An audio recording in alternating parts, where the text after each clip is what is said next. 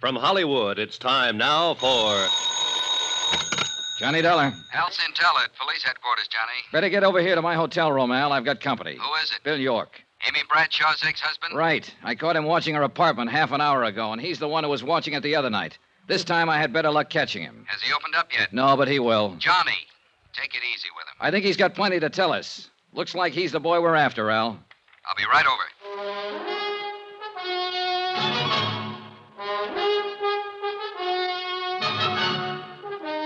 Tonight and every weekday night, Bob Bailey in the transcribed adventures of the man with the action packed expense account, America's fabulous freelance insurance investigator. Yours truly, Johnny Dollar.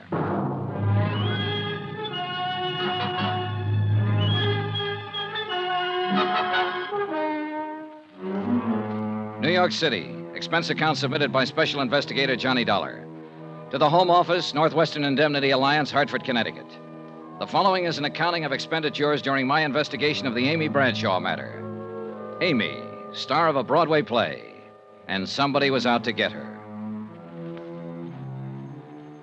Expense account item 10, $3. Repairs to one coat sleeve.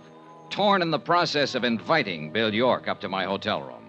Look, Dolly, you've got no right to drag me up here to your room this way. York, you're going to sit right here until you open up and tell me all about the attempt on Amy Bradshaw's life. What? You come in.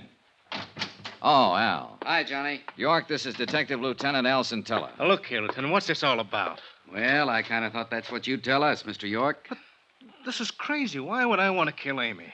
You're aware that you're still the beneficiary on Amy's insurance policy. What? Even if I am. Also, you need money, and you need it bad. You're several thousand bucks in debt to Mike Pomeroy, Amy's agent. He's been pressing you for it lately. Look, Dollar. And you know you can't get the manuscript of your novel out of hock from him until you pay off. You've got two strikes against you, York motive and opportunity. Opportunity? Sure, but motive? No, Dollar. I've never had any reason to kill Amy. It's true she and I couldn't make it together, but I guess that was more my fault than hers. Go on. You see, Amy's never let anything stand in the way of what she wanted. What she wanted, I didn't. I guess we just lived in two different worlds. What do you mean? She's always been a success, and I've always been a failure. You still haven't explained why you lied to me, York. Lied? When I talked to you this morning, you told me you hadn't been near Amy for a long time. But when I caught up with you in front of her apartment tonight, I realized you were the same one who was watching it night before last. How about that, York? You fellas don't believe me much. What do you mean? Sure, once in a while I go stand outside her apartment house, look up at the light on the window, maybe think a little about how things might have been. That's all. Uh, maybe you better come downtown with me, York. We'll check your story further. If you're clean, you got nothing to worry about. All right, Lieutenant. Sergeant, take Mr. York down to the car and wait for me there.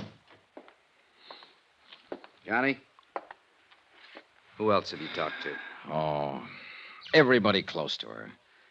But the one who interests me most is her agent, Mike Pomeroy. He can be a pretty rough customer when he wants to. And he thinks Amy's standing in the way of a career for an actress he's currently interested in. Let's talk about somebody else for a moment. Oh, You, Johnny. I think you're getting a little bit out of line. what do you mean? Down at police headquarters, we got a little black book. It tells us what to do and what not to do. It doesn't say anything about insurance investigators dragging possible suspects to their hotel room to question them. Listen, Al, when I'm assigned to a case, I usually try to break it any way I can. I know. It's just that I think you're taking this case pretty big. Meaning? Yesterday, I told you that if I didn't know you better, I'd think you were falling for Amy a little yourself. Think it over, Johnny.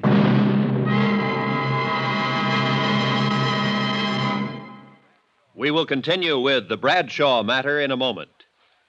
Friends, how'd you like to thrill your favorite youngster with some of the most exciting toys of the year? Picture the breathless excitement of any child surrounded by six gaily colored balloon like giant animals up to three feet long, and all for the low, low price of just one dollar. Now, first you get Bounco the clown with round pot belly and funny nose. Next comes Hoppy the Australian kangaroo. Third, there's Roscoe the roller skating bear. He's two feet tall and looks almost like real. Fourth, there's Whitey the fat indoor snowman. And fifth, Mortimer the giant mouse, 18 inches long and sure to scare the whiskers inches off any cat. That's five different giant animals. But now, hold your breath for the most sensational toy of all, the star of the whole Christmas season, the jolly giant talking Santa Claus, guaranteed to make everybody's Christmas a merrier one. He's a big roly-poly happy Santa. He stands erect on two legs, is actually over three feet tall and 32 inches around. Best of all, he actually talks. Just pull the tape and he says, Merry Christmas for all to hear. He's the biggest, merriest, talkingest Santa ever. Sure to please your youngsters and spread good cheer. Yes, Giant Santa proves there really is a Santa Claus.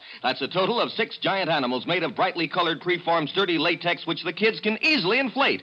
And the cost, just one dollar, not for each, just one dollar for all six of these lovable giants who'll turn your home into a circus parade. And here's a surprise. Mail your order today and you'll also receive absolutely free Peter the Rabbit, actually over two feet tall with big red ears almost nine inches long.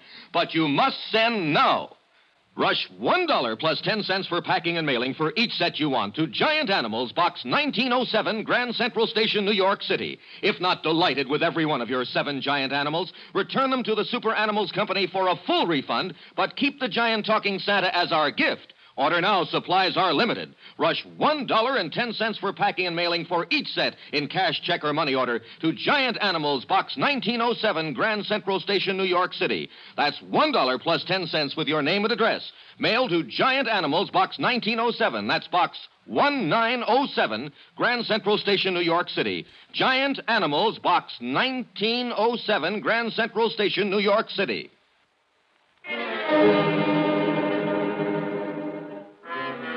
Expense account item 11, $4, drinks. For me. I thought about what Al Centella had said. The possibility I was falling for Amy Bradshaw. Thought about it for two hours. Finally, I decided I had to find out if he was right. I went over to Amy's apartment. It was good of you to come over, Johnny. I just can't seem to sleep lately. Yeah. I noticed there's a policeman on duty down in the lobby. Lieutenant Centella arranged for that. It's funny. It should make me feel better, but it doesn't. It Just keeps reminding me of it. Threat on my life. I'm glad you're here, Johnny. So am I. Awfully glad. Maybe I shouldn't say that, but Do you hear any objections? Oh, well, who could. Excuse me. Yeah, sure. Hello? Yes? Oh, Porter. What? No, I'm sorry. I... No, really, Porter, it's out of the question. No, I... Good night, Porter. Kane, huh? Yes, I suppose he means well. But he can be rather annoying. Do you have a cigarette, Johnny? Here. Thanks.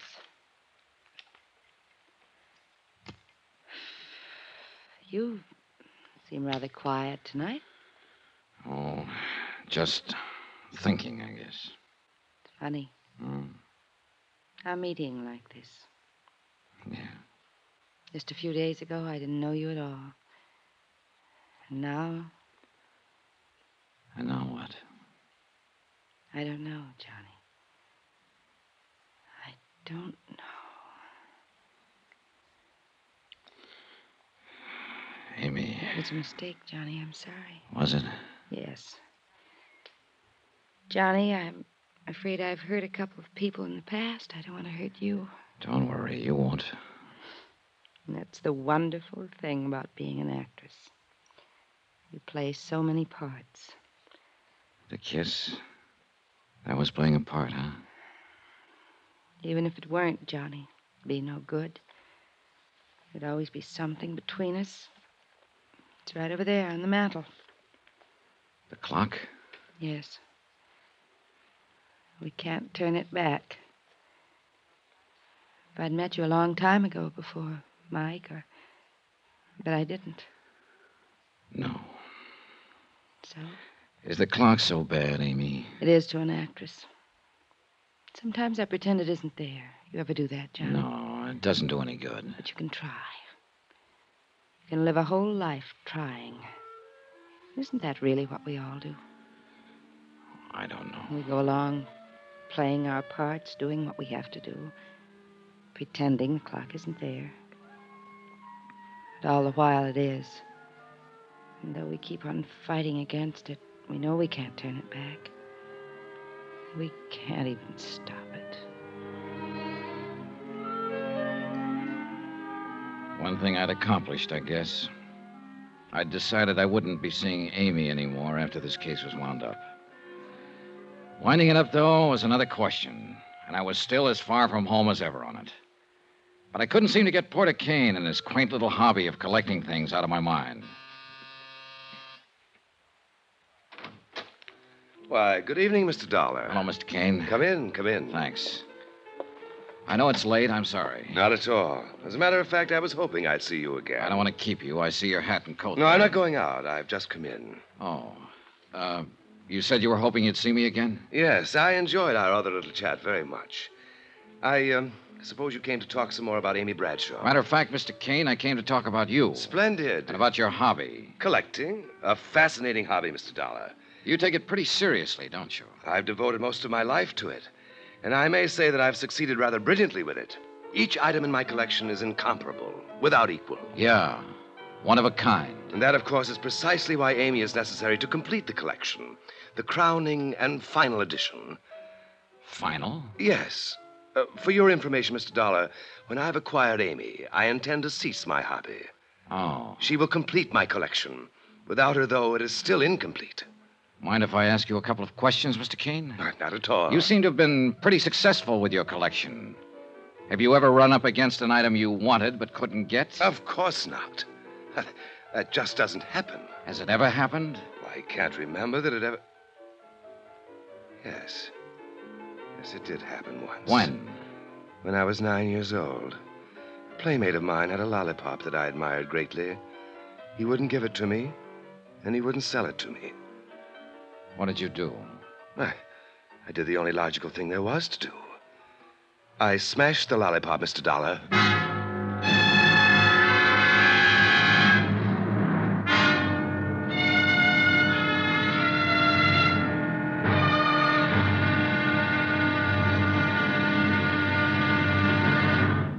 Johnny Dollar will be back in a moment to tell you about tomorrow's episode.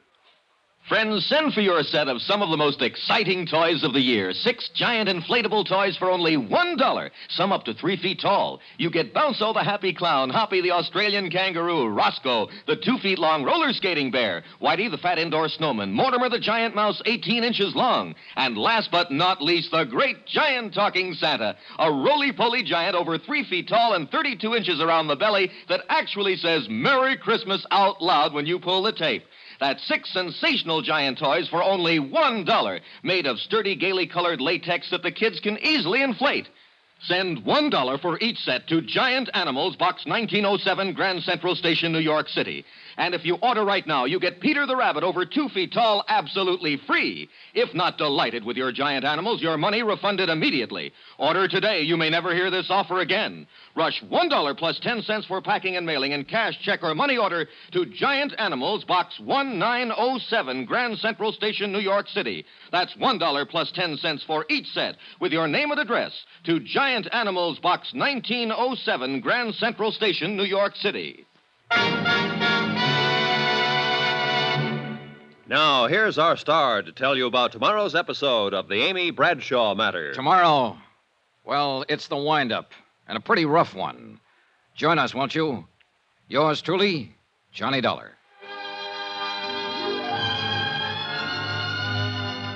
Yours truly, Johnny Dollar, starring Bob Bailey, is transcribed in Hollywood. Written by Robert Ryf, it is produced and directed by Jack Johnstone. Be sure to join us tomorrow night, same time and station, for the next exciting episode of Yours truly, Johnny Dollar. Roy Rowan speaking.